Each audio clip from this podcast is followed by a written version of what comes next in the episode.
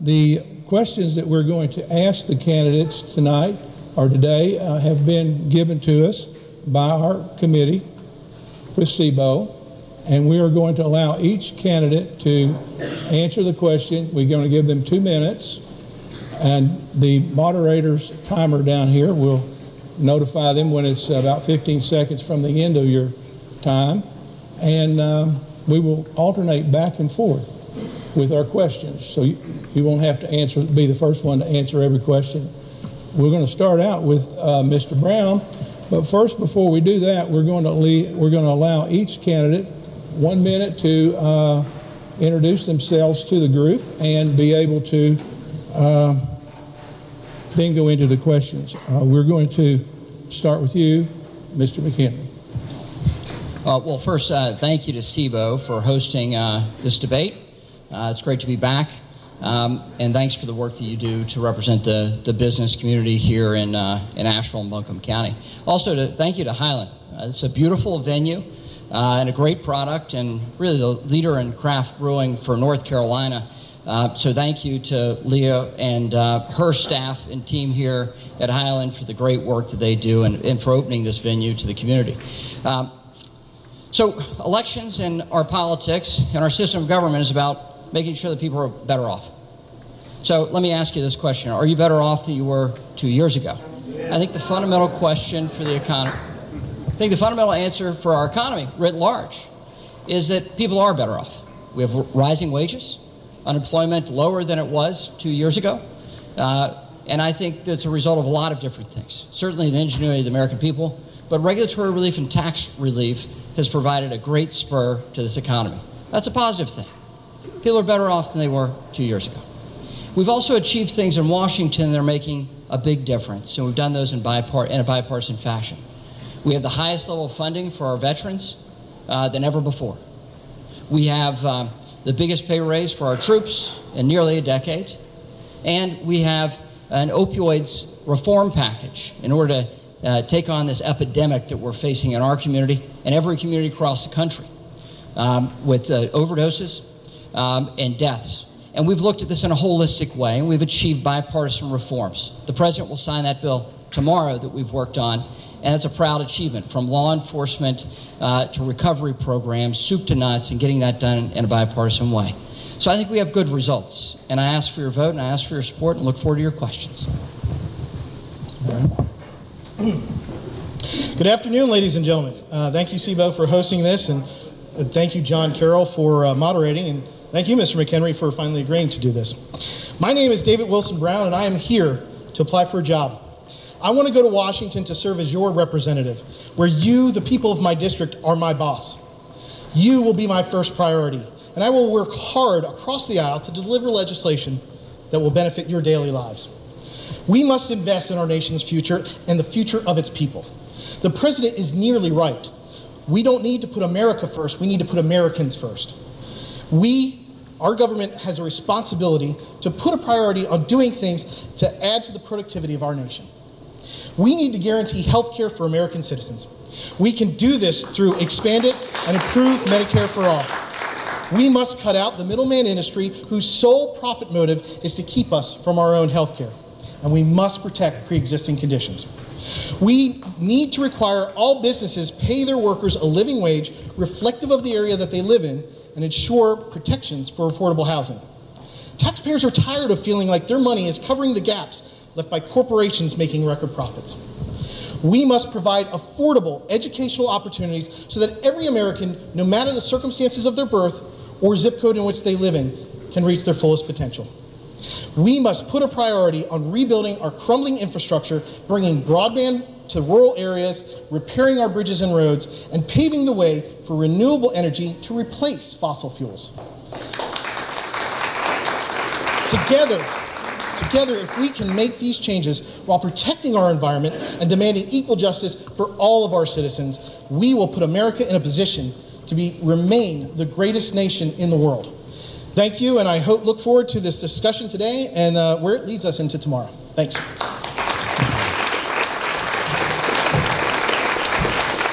Okay. I'd like to ask everyone to hold their applause until the very end so we make sure they give, we give most of our time to the people answering the questions, and our, those are our candidates. Uh, can you hear me up there? Speak a little louder. Thank you.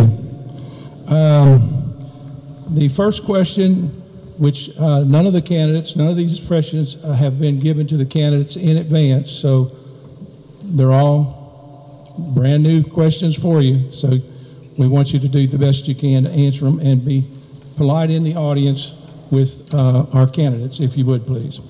The first question will go to Mister Brown. Recently, a number of tax cuts have been passed. If elected, would you support retaining these tax credits? Why or why not? Thank you. Uh, it's a great question. Um, so we differ a little bit on how the tax cuts should work. Um, what we've seen a lot from the uh, current uh, Republican leadership is uh, let's give a, a plan. Let's talk about this plan and talk about the things that are benefic- beneficial to the majority of the people. But it's such a small fragment of what they're actually doing. eighty-something percent of what happened in that tax bill went to large corporations and the wealthy. It did not make a difference to the middle class. It's a small amount, and the, they know that the fact that they put in that small amount for the middle class, it had a timer on it. They just passed another bill called the Tax Point two point oh to fix that and make that permanent because they knew that the tax bill that went through is grossly unpopular. We need to invest in the middle class, not the upper echelons, because the trickle-down doesn't work. They offshore their money, they buy yachts from Europe. They're not keeping it in our economy. If we increase tax benefits, decrease taxes for the middle class, then we will have a more robust economy. Those of you here from the C B, C I, uh, C I B O, sorry, uh, you know that when the middle class is stronger, they have funds to buy your goods and services. That's what we need to do, is invest in the middle class, because we're abandoning the middle class at a, a frightening rate, and unfortunately, that's not the way that America becomes great. Congressman McHenry? The answer is yes. I would uh, vote to retain the tax reform and tax cut measures that we passed. I was proud to vote for the tax reform and tax cuts, um, and uh, I think they're having a fantastic and powerful impact for uh, working families, for small businesses, and for job growth and wage growth. That's borne out not from my opinion, but through the economic statistics we've seen.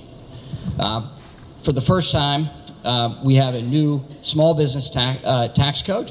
That's a result of our, our, our tax cut bill.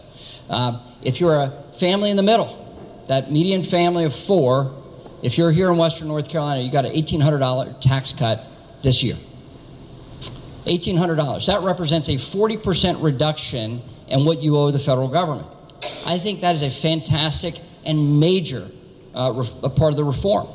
Um, and on top of that, we have large businesses that now can stay in the United States rather than being forced or being bought out by foreign competitors to get a better tax rate and uh, other places around the uh, around the globe. So it's good for jobs, and it's good for families, and it's having a positive impact. The results are borne out in economic statistics. Since nineteen seventy, we've had ten months where the unemployment rate's been below four percent. In the last year, we just lived through five of those ten months. It is having a meaningful impact, not for rhetoric, but for results, and for the average American who is working. They're getting more take-home pay as a result of that, and I'm very proud of the effect that the tax cuts are having, and that's why we need to make them permanent. Second question. This one starts with you, Congressman McHenry. If the Democrats hold the majority after the midterms, what about the rumors of impeachment of President Trump? What will you do? And please explain. Well, I don't see that the president uh, com- has committed any impeachable offense. Um, And there are great accusations about that. I, I look forward to the Mueller report and the results of that investigation. Um, and uh, and it, absent something uh, uh, completely different from anything else we've heard about uh, uh, about Russia, uh, I don't see there there being any reason uh, to move forward with impeachment. Moreover, I think impeachment is really about uh, a, really about a political tool to slow down uh, the process of of uh, uh, legislative success and the success the president's had in appointing judges. And it becomes highly political. And I think it will have a horrible effect on our economy and a horrible effect on our national security uh, if Democrats take the majority in the House and and um, and go after the president and try to impeach him. Uh, and uh, and so that's my view. That's my position. Um, and uh, I, I know there's rhetoric on the other side on this, but I think it's highly destructive to be talking about impeachment. Mister Brown? Um, this is what we hear a lot, the zero-sum game. Um, first off, we had an impeachment in the mid nineties. Uh, it was our most uh, successful and, and uh, uh, good economy that we've had. So um, to, to suggest that just because that Uh, potential impeachment proceedings go by, that that means it's going to end our economy. Uh, I agree with the congressman. Um, we do need to uh, wait for the R- Mueller report. I think that that will be important. Uh, I would not push for impeachment unless we have solid evidence uh, coming from that report uh, that, as he said, that there are in- impeachable um, uh, things. Uh, but I would actually ask back to him um, if he does get a report back from the Mueller investigation, and if it is solid evidence, uh, will he be open to that, or will he toe the party line that this is detrimental to our national security and not understand that the the law and order applies to everyone, including our president? We have to make sure that we're sending someone in into office, into Washington, to represent us, our district, to say, if we have a president who has done this, I'm not saying he has, we need the evidence, we need solid evidence, but if he has, will you be willing to actually, you know, stand by that report and explore the, the proceedings of impeachment? Anytime a candidate mentions another uh, candidate in their remarks, the other candidate has a one minute to rebut. As I stated in my initial answers, I will read the report and make my determination based off that report.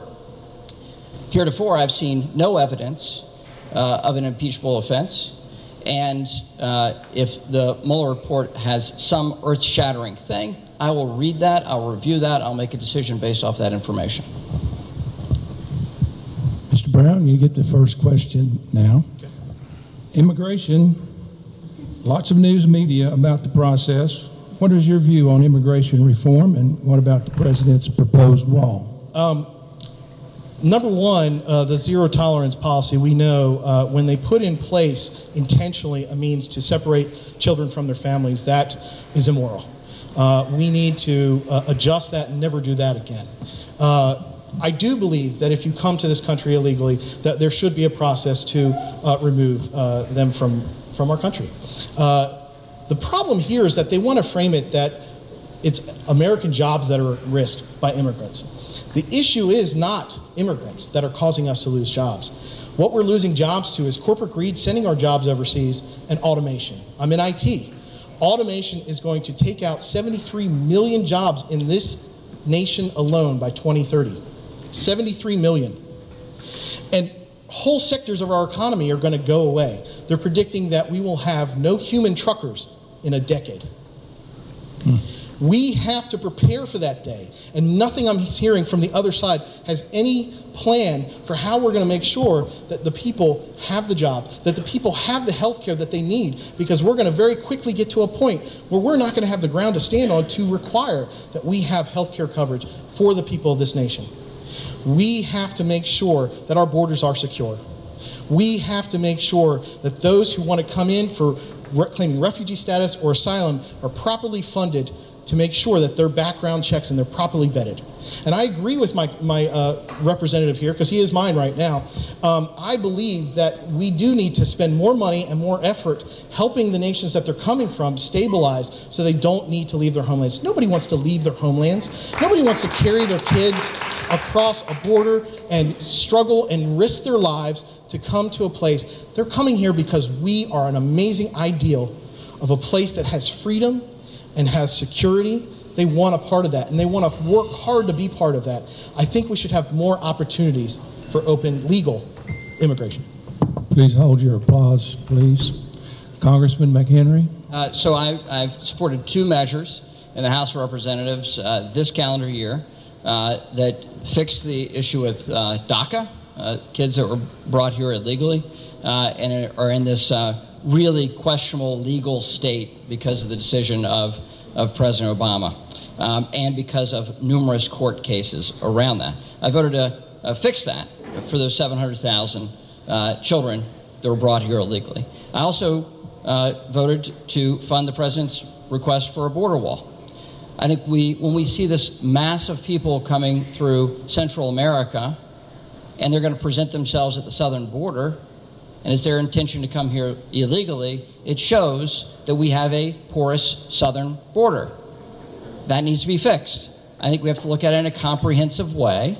A physical perimeter is certainly part of it, but also fixing the laws surrounding asylum when people present themselves at the border, as well as ensuring that there's economic growth and opportunity for those individuals to stay in their countries.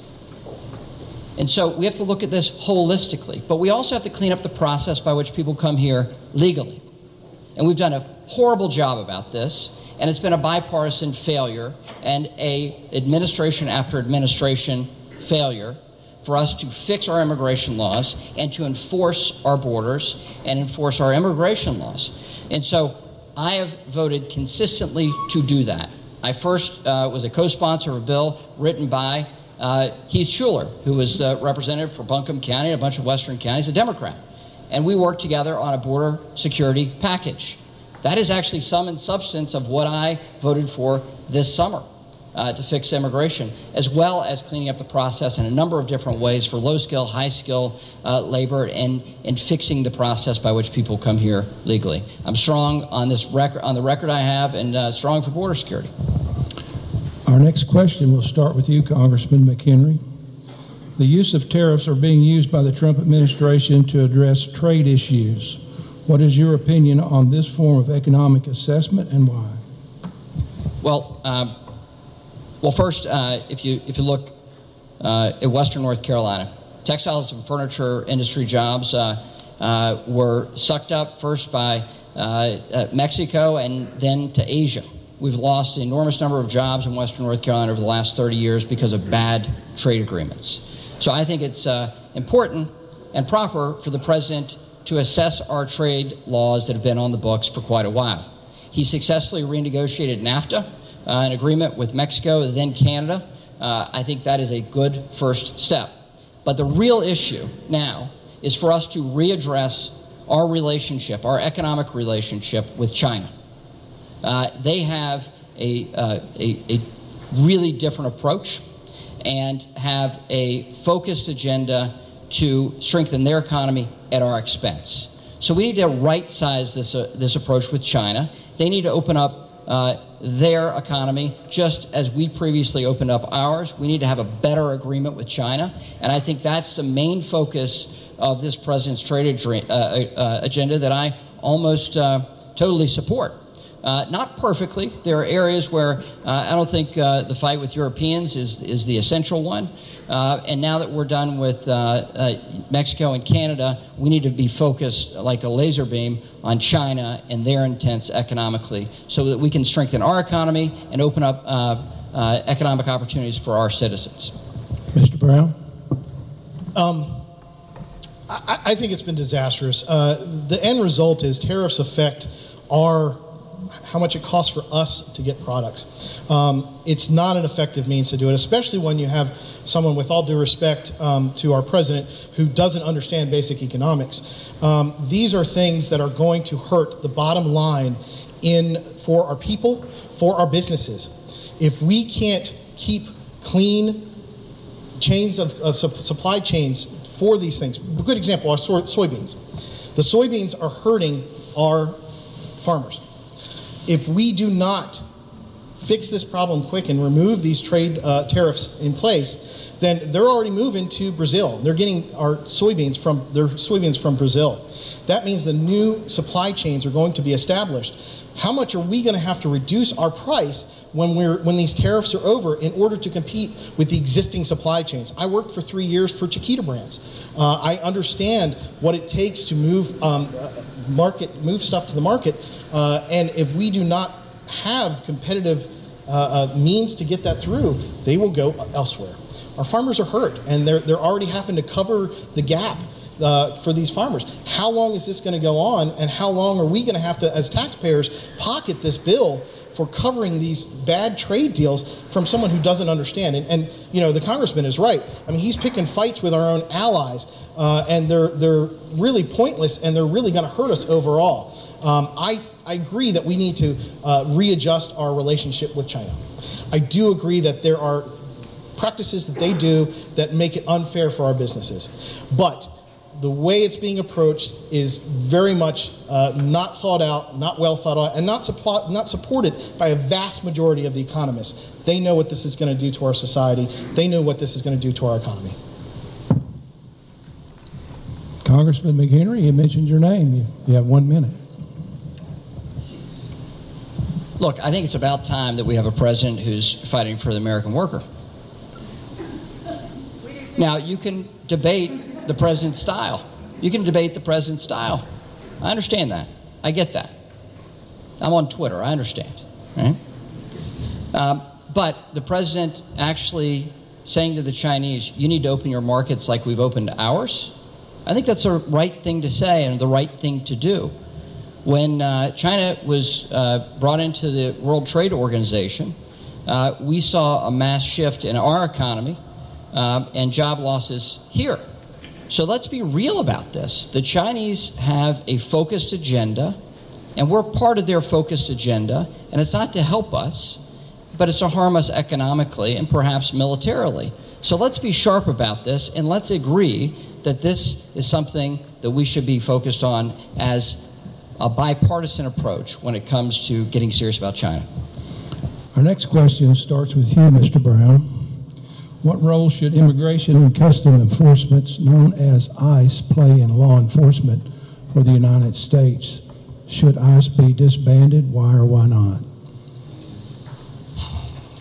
Uh, we operated for many, many years without ICE. ICE is a byproduct of nine eleven, uh, where we were seeing people that actually came into America, terrorists, uh, and used our uh, lax security to uh, harm Americans. I understand the reaction uh, to have a force that is specifically focused on illegal immigration, but how they implement their uh, practices is not uh, what we in America need. We need stronger police forces in our communities. We need stronger border control, who that is their focus. We don't need a, a roving band of folks with their sole focus on Uh, finding illegal immigrants. Uh, if illegal immigration was really the threat that it's been made out to be, whether through uh, criminal statistics, which are not there, whether through the uh, workforce, the amount of uh, uh, damage to our jobs was not there. If, if we really had a problem, we would go after, uh, with bigger fines and more prosecutions, the companies that are hiring, knowingly hiring undocumented workers. We need to make sure that those industries understand that we can't do that anymore and figure out a way, as, as uh, he said, to uh, have legal means to do so, uh, because at all levels of our economy, we benefit from uh, having those workers that are, you know, actively contributing to our society.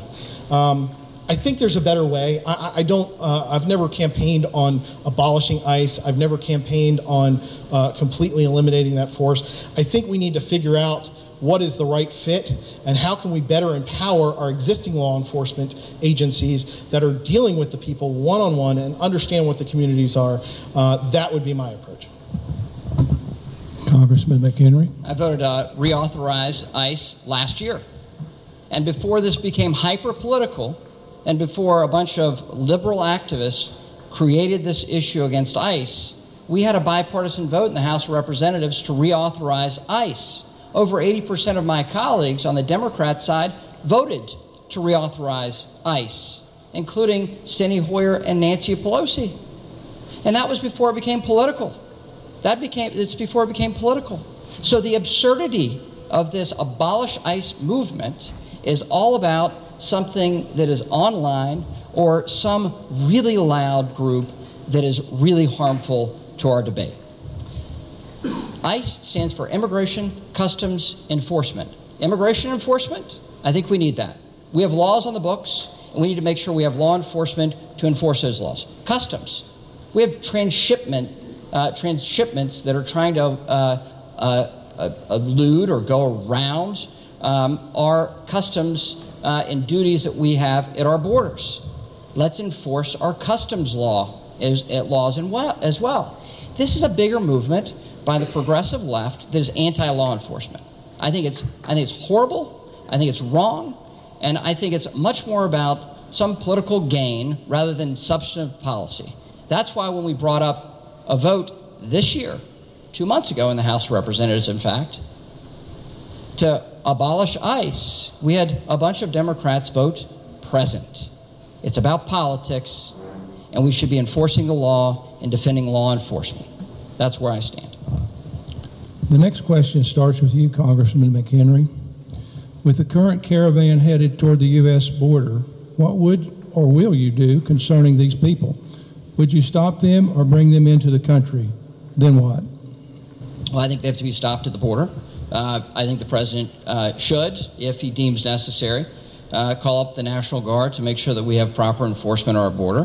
Um, I voted to authorize the president's request, um, and we've succeeded in funding uh, portions of the president's request for a border wall.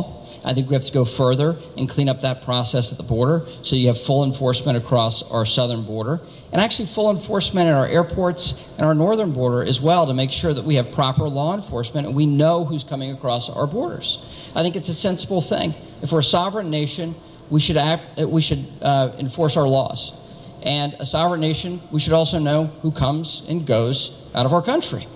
That's a matter of not just uh, economic security or immigration enforcement, but that should be a, a matter of uh, national security.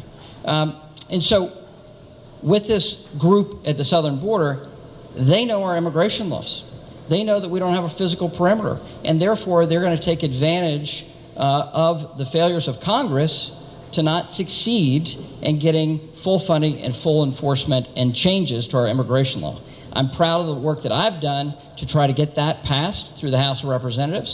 And as I said in the earlier question, I voted for two major pieces of legislation to clean up that process at the border and also clean up the process so that people can come here legally. I've been quite outspoken about it and thinking about this much in a much more comprehensive way than just a physical perimeter. We need technology at the border? Absolutely. That's why Barack Obama enforced our, our, uh, our border security laws. That's why uh, President Obama and President Bush and President Trump have all put uh, the, the technology measures to ensure that we understand who's coming and going across our southern border to some extent. We need to go further and make sure we complete the job. Mister Brown? Um, I got caught. Uh, Yeah, I mean, there's no uh, question that uh, we should have secure borders. There's no question that um, if someone uh, comes to America, if they don't have a proper claim for refugee status, if they do, then they go through that process. If they don't, then they're not allowed in. Um, You know, this is a lot of fear-mongering. Um, there's this threat of these people coming through. Uh, they're thousands of miles away. They're, they're, you know, walking with what they have on their backs. Um, the idea that this is some threat to Americans is um, is a little ludicrous to me. I think that we recognize that we have to have secure borders, and, and that's something that's important. But don't let the fear-mongering uh, uh, get you. Don't let the, buy into this Uh, hate of, oh my gosh, these people are coming to, you know, end your way of life. That's not what this is about.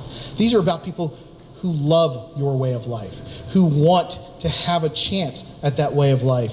Uh, again, if they have the proper things for a refugee status claim, then they'll go through that process. If they don't, then uh, they should not be allowed in. But we have to recognize we have something special here. America is great. That's why people come here. We want to make sure that we are a place that holds freedom up high, that has protections of the press, that has protections for its people, all people, not just those in power. We want to make sure that we have an opportunity to be the best America that we can be, to not put kids in, kids in cages because we think it's something that's going to deter people from coming in. These are important. It's a stain on America if we continue down the road that the current administration wants us on. We can have secure borders without doing these horrible things that, that uh, the, the current administration is doing.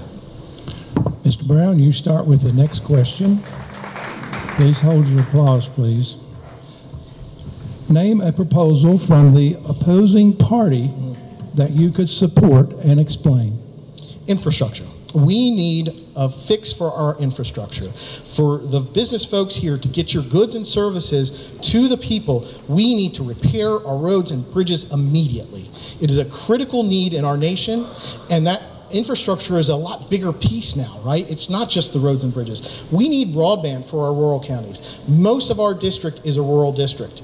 They need access to broadband. They need it now. There's not a profit motive to do so. So we, as a America, we have to make sure that we get that to, to allow them to compete. They can't compete for jobs. What, what's been talked about all the time to me from people in our rural districts Uh, that may not have spoken to him in a while, um, is that they are concerned that if their kids actually do well, that they're going to have to move elsewhere because they can't have the job opportunities uh, in their areas. We want people in our district to be able to build their own future where they were born, where they grew up, to be with their families. So to do that, we have to invest in the infrastructure in our rural communities. We have to use group to provide uh, development-ready sites so corporations can come in and invest in those areas. We have to make sure the roads and bridges are good so that they can get their goods and services to the people from those areas. This is an investment on the people. We also have to make sure the educational force is, is there. Part of the reason people aren't moving and building in, in these rural areas is the educational opportunities aren't strong enough, so they don't have an educated workforce to do the tasks that they need. If we invest in people, we will see a huge return on investment in our tax revenues, and these are things that we need to do for our, our nation to remain the great nation that it is. Thank you. Congressman McHenry? Well, uh, the answer used to be uh, trade. Um, when I was, uh, early on, when I got elected to Congress, uh, the first big vote that was cast was on CAFTA, the Central America Free Trade Agreement. I voted against that. Uh, I was one of the few Republicans to vote against that. Uh, because I thought it was harmful to Western North Carolina. Um, now it seems like the trade debate, because the president is uh, uh, trying to be tough on trade, the Democrats now uh, have changed their tune and rhetoric, so I can't use that. So, um, uh, so the example I would give is a bipartisan vote that I cast in a previous Congress, uh, which was reauthorization of the Violence Against Women Act. Uh, I was the only Republican in North Carolina to vote to reauthorize that. I was one of the... Thank you. Um, and I was one of the few Republicans to vote to reauthorize that. It's an important law, important law enforcement tool. It's also an important uh, recovery um, and uh, counseling tool. Uh, it's about the safety of, of individuals. Um, it's called the Violence Against Women Act, but we also have uh, men that have the same protections as a result of that as well.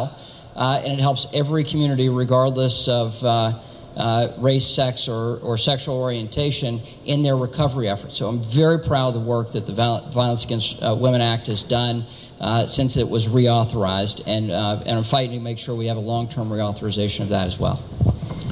Congressman Henry, uh, you have this next question. With the announced retirement of the current Speaker of the House, who would you support as the next Speaker should your party control the House? Uh, I've s- stated this publicly. I, I support... Uh, Uh, my um, colleague Kevin McCarthy out of California. He's the current uh, Republican leader in the House of Representatives. I think he's done a, a fine job, um, and he's a friend. Uh, Steve Scalise is the current whip, and I would support him to be majority leader uh, in the United States House of Representatives. I think they've both done a very good job. Um, uh, in the time that they've been in Congress, I've known them both very, very well. Uh, it's really a, a sad loss for uh, Speaker Ryan retiring, because I think he's done a fantastic job uh, for my party, but also for the country, um, and the policies that he's advocated and the inclusive nature of his speakership. Um, so, um, and I'm proud to actually serve in, in House Republican leadership uh, with the three of them, uh, as well as Kathy McMorris-Rogers, who's the current conference chair. Uh, and I think we've got a good uh, good leadership team uh, and have gotten really good results uh, through the legislative process in the House of Representatives. Mister Brown? Um, I'm not going to stand for this one. Uh, the simple truth of the matter is we need l- new leadership across both parties. Uh, right now, the leadership on both sides of the House uh, favor corporations over people. Uh, I think that we need new leadership. I don't know who that person should be right yet. I, ha- I don't. I haven't met enough of them to understand uh, where they stand, but uh, I would definitely say that uh, we need new leadership across the House. So uh, as as Congressman McHenry, in one of his emails, he claimed that I was handpicked by Nancy Pelosi. Um, and, and honestly, I've never met the woman, never had any conversations with her staff. Um, I, I'm mentioning your name, so hopefully I get an apology out of that, because um, you certainly uh, uh, weren't telling the truth on that one. But uh, the truth of the matter is we need leadership that, that is going to fight for the people of America first. Um, that's what we're missing. Uh, my, my campaign's a grassroots uh, organization. Uh, we've not raised any money from corporations, any money from any big organizations. Uh, nine or seventy-five percent of our t- intake has been individuals within the district, and ninety-four percent has been individuals within this very state. That's something I'm very proud of. I'm proud of the amount of volunteers that are contributing to this. We have an unpaid staff. We're doing this because we're passionate about change, and so many of the people that I talk to in uh, Representative McHenry's district are ready for change.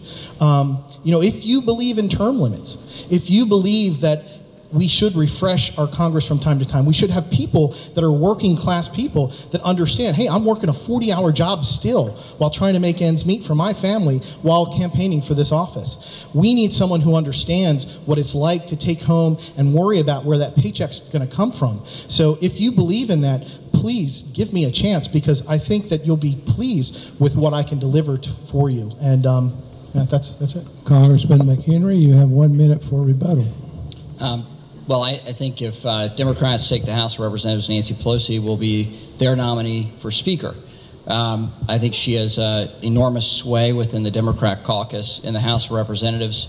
Uh, a number of candidates across the country, uh, Democrat candidates running for House, have tried to run away from her. Uh, but the fact is that if she's the Democrat nominee uh, for Speaker, uh, their choice on the House floor will be between the Republican nominee, which will be Kevin McCarthy, Uh, and the Democrat nominee, Nancy Pelosi. And so they'll have to make a choice. There's a bunch of rhetoric that they want new leadership and change, um, but uh, it, as I can tell from the press and um, the, the rhetoric uh, that Nancy Pelosi's been using, she ain't going anywhere. She's going to stick around. And so if you're elected to the House of Representatives, I think you'll have to make that tough choice on whether or not to vote for Kevin McCarthy or Nancy Pelosi on the House floor. Would you like to make a rebuttal of that? Yeah, so I'm not going to get a get an apology for that comment about uh, being handpicked by Nancy Pelosi. Was it an insult to you? Yeah, it was, uh, because it's not true. It's not true. You know, I, I think that the people of this district are ready for politicians that tell the truth and don't make up lies to try and smear their opponent, thinking that that's going to be the differential. Please, uh, for some applause. Uh, we're, they're done with these politics of lies, and that's not, I've never said anything about you that I haven't been able to prove by fact. So I hope that you would consider uh, making that apology now. Would you like to make another rebuttal? Okay. Next question, starting with Mister Brown.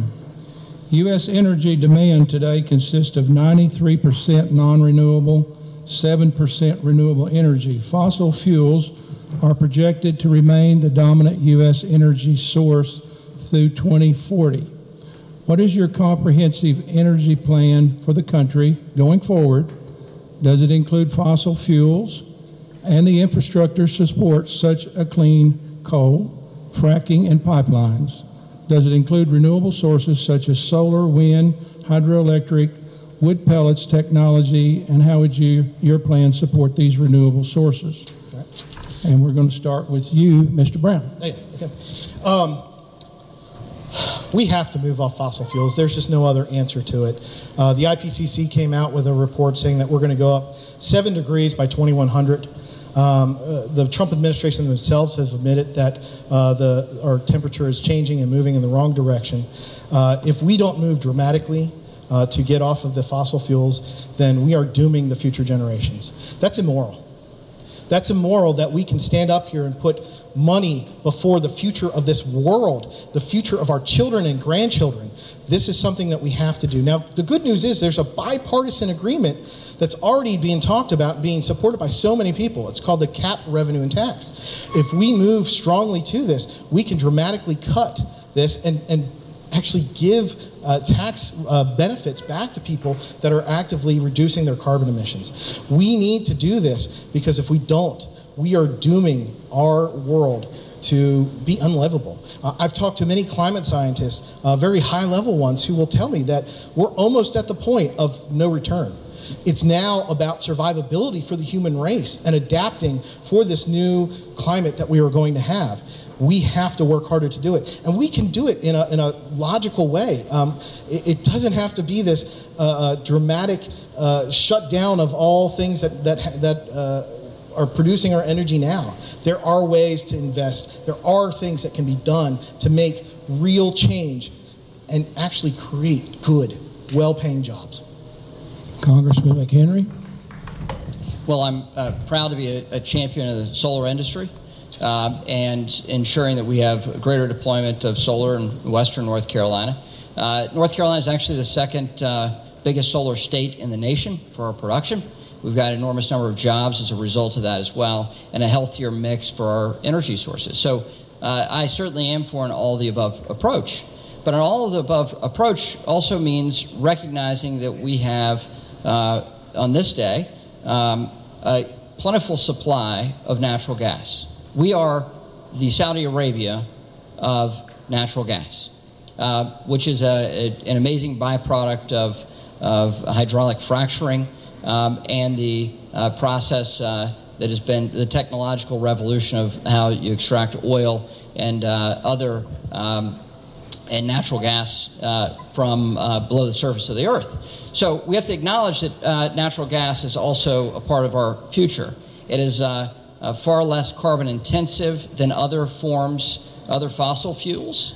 Um, and um, and so I think that's a component of it. That's why infrastructure matters for our pipelines uh, to ensure that we're able to get uh, uh, that supply uh, to markets that are in most need.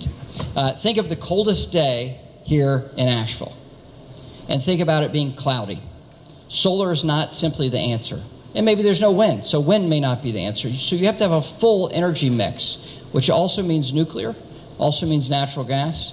Um, and for the time being, uh, using uh, the infrastructure we have now for the rest of, uh, of the carbon-based um, energy production. My work, though, and my focus has been on enhancing alternative energy sources um, like solar and like new technology that's coming online to make us much more efficient. I think we have to look at this holistically and in a bipartisan way. Our last question is very interesting. You're going to get to ask your opponent a question.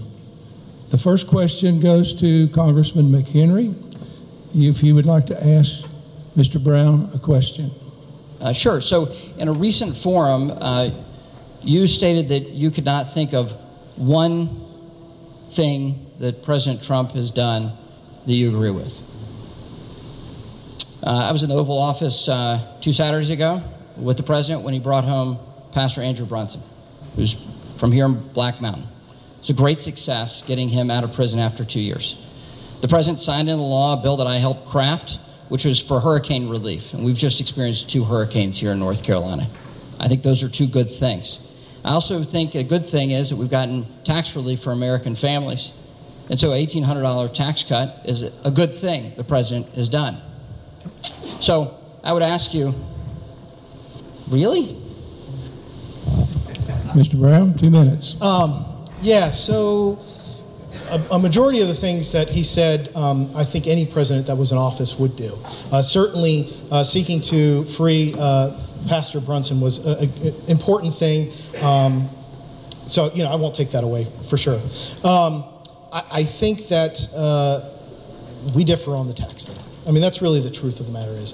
Uh, their goal uh, for their party is to starve the system, starve the beast, right? That's what they talk about all the time.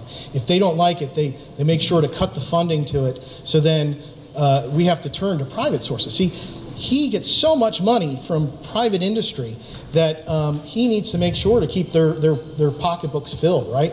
So we have to understand the pers- perspective of this, that if we do not make sure that our middle class is very strong, very robust, then we don't have an economy. You won't have people to buy your goods and services. We have to make sure that that funding is there. The tax bill does not do that. The tax bill made all sorts of cuts. Hey, I would completely agree and set right down here to lower the corporate tax rate. Because I know you as small business owners, you have to go by that small that uh, corporate tax rate. What they didn't do when they lowered that tax rate was reduce, get rid of all the loopholes that they've been using all along that they never paid that original tax rate. We have to make sure to protect our small businesses, but not give away everything that we've got. Put the burden on the middle class taxpayers to cover the huge corporate profits that we're getting, because the trickle down doesn't happen. They hire here and there, but they can't do what they need to do if they can't have the workers to do it. They ship their money overseas, they spend it overseas. That's not what makes our economy robust. Our economy is robust when the people have dollars in their pockets to make ends meet. Congressman McHenry, he mentioned you in his remarks. You have one minute to rebut if you'd like. Well, if you look at small businesses in Western North Carolina, they largely pay under the individual tax code. We have dramatic rate reduction in the individual tax code. We have dramatic rate reduction for corporations, and in the process, we did clean up those loopholes, and we eliminated those loopholes. That's why we're able to dramatically reduce the corporate tax rate. And if you look at that without a partisan lens, you will see that it's, ha- that it's having a real impact on our economy and a real impact on individuals. If you pay taxes in North Carolina, you're paying less in federal taxation as a result of our work. And so I think it has had a strong impact. But I also think it's interesting that you never answered the question. Is there a single thing that President Trump has done that you agree with? Would you like one minute to rebut that? Um, I mean, he, he he kind of, you know, set it up for me, right? I mean, uh, commending the fact that uh, Pastor Brunson was re- returned. I mean, that's certainly a, a good thing.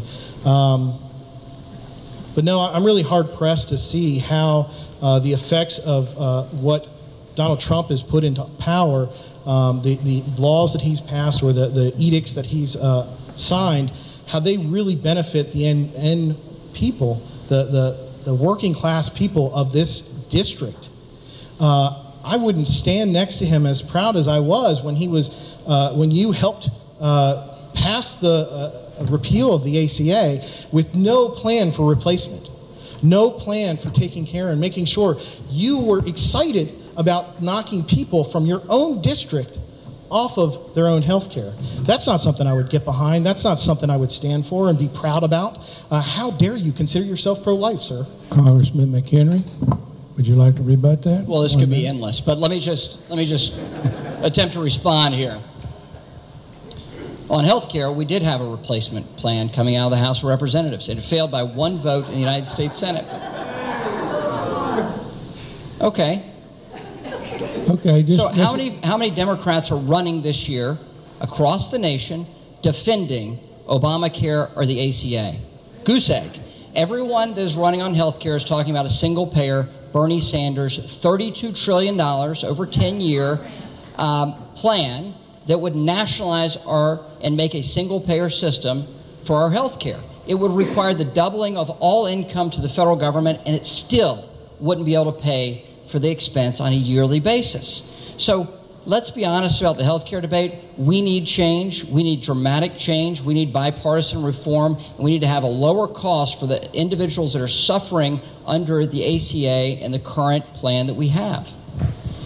Congress, uh, Mister Brown, you have uh, a question for Congressman McHenry? Yes. So um, he kind of uh, set me up for this one. Um, healthcare is critical. Uh, healthcare makes a difference to everyone's lives. So many of the people that I've talked to across this uh, this great district uh, have talked to me about, uh, I've had nurses talk to me about watching doctors break down because insurance has denied their patients coverage on things that they know would make a difference, treatments, procedures that would impact those people's lives. I've had uh, mothers talk to me, including the one that was thrown out of your office after you passed that bill, um, and including one who's here tonight, who talked to me about the needs of their child, um, that, yes, the A C A was imperfect. Uh, the A C A was a, a Republican-intended plan from the get-go. We tried to meet you in the middle, and it wasn't enough. We recognize now that we can't prop up this middleman whose sole profit motive is keeping us from our own health care. So I would ask you, um, what is your plan? What is your plan to replace uh, A C A? Sure, let's let's do away with it. But what is your plan to replace and keep pre-existing conditions? And I'm not talking about these high premiums that are going to be exorbitant and unaffordable to those who have these pre-existing conditions. You have people in this district who are terrified for their parents, for their kids, about what healthcare means for them. Why can we not move to a system that eliminates the middleman that makes so much money off of denying claims? That's not nationalizing. We're still going to have private things. Let's ask the question. Yes, sir. What are you going to do for healthcare, sir? Thank you for asking. I think it's important that we allow small businesses to band together through association healthcare. I think it's important that we allow individuals to be able to pie across state lines for health insurance. I think uh, uh, enabling us to save tax-free for a medical event is, is a very powerful tool. Uh, and I think Obamacare, with the idea of an exchange where you can look online and make an informed decision as a healthcare consumer, is a good thing. Now, let me ask you this question. Can you find online a price for a hospital or a, a healthcare provider? No. So let's have some price discovery so we can actually be informed consumers when we have the option, when we have the option. But the current system of Obamacare is an absolute disaster. I have individuals and stories that I've been told by my constituents.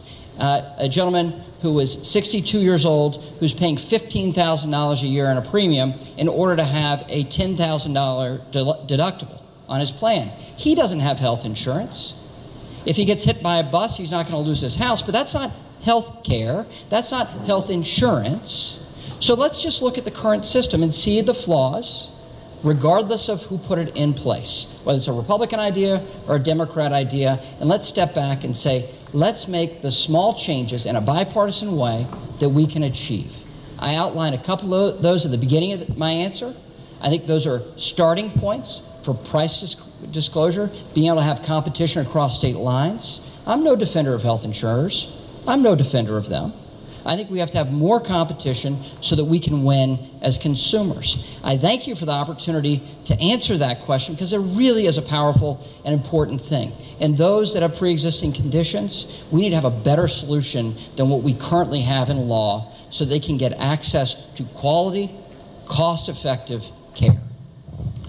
Each candidate has one minute to make their final remarks. We'll start with you, Mister Brown. Um, I think you've seen the difference that we represent. Um, I think you see that when it comes to it, the policies that I recommend, the policies that I will stand behind, are ones that are going to affect your daily lives. We need to have health care for all. It's not nationalization. It's making sure that that middleman is not making a profit off of our access to our health care. We need to make sure that everyone is paid a living wage no matter the work that they do. It is important that we have, we remove that need to cover as taxpayers that gap that these corporations making record profits are getting. And we need to make sure that our public school opportunities are accessible and are affordable, because if we don't, we are not going to be able to compete in this new economy. Thank you very much. I hope to get your vote. Congressman McHenry, your time. Thank you. Well, first, uh, I want to I want to thank I want to thank you for running. It, it takes uh, it it takes courage to put your name on the ballot, and so thank you for offering yourself um, uh, for office.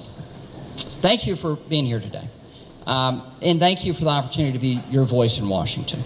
I'm proud of the fact that I'm accessible in the community and active in the community uh, through visiting schools or small businesses, community organizations, and having town hall meetings. I'm proud of the fact that in my service in Congress, no member of, of the House in North Carolina has done more town hall meetings than I have. Um, and I'm proud of the fact that I am accessible and responsive to your needs. My staff and I have dealt with over forty-three hundred individual casework issues, solving problems for people. It's an honor to work for you. It's an honor to be your voice in Washington. It's an honor to uh, be a part of this community and try to serve you. Thanks for the opportunity to represent you, and I kindly ask for your vote uh, either early or on Election Day. Thanks Let's so much. Give both candidates a hand. Thank you for being here. Our meeting, our meeting is adjourned. Thank you very much for coming.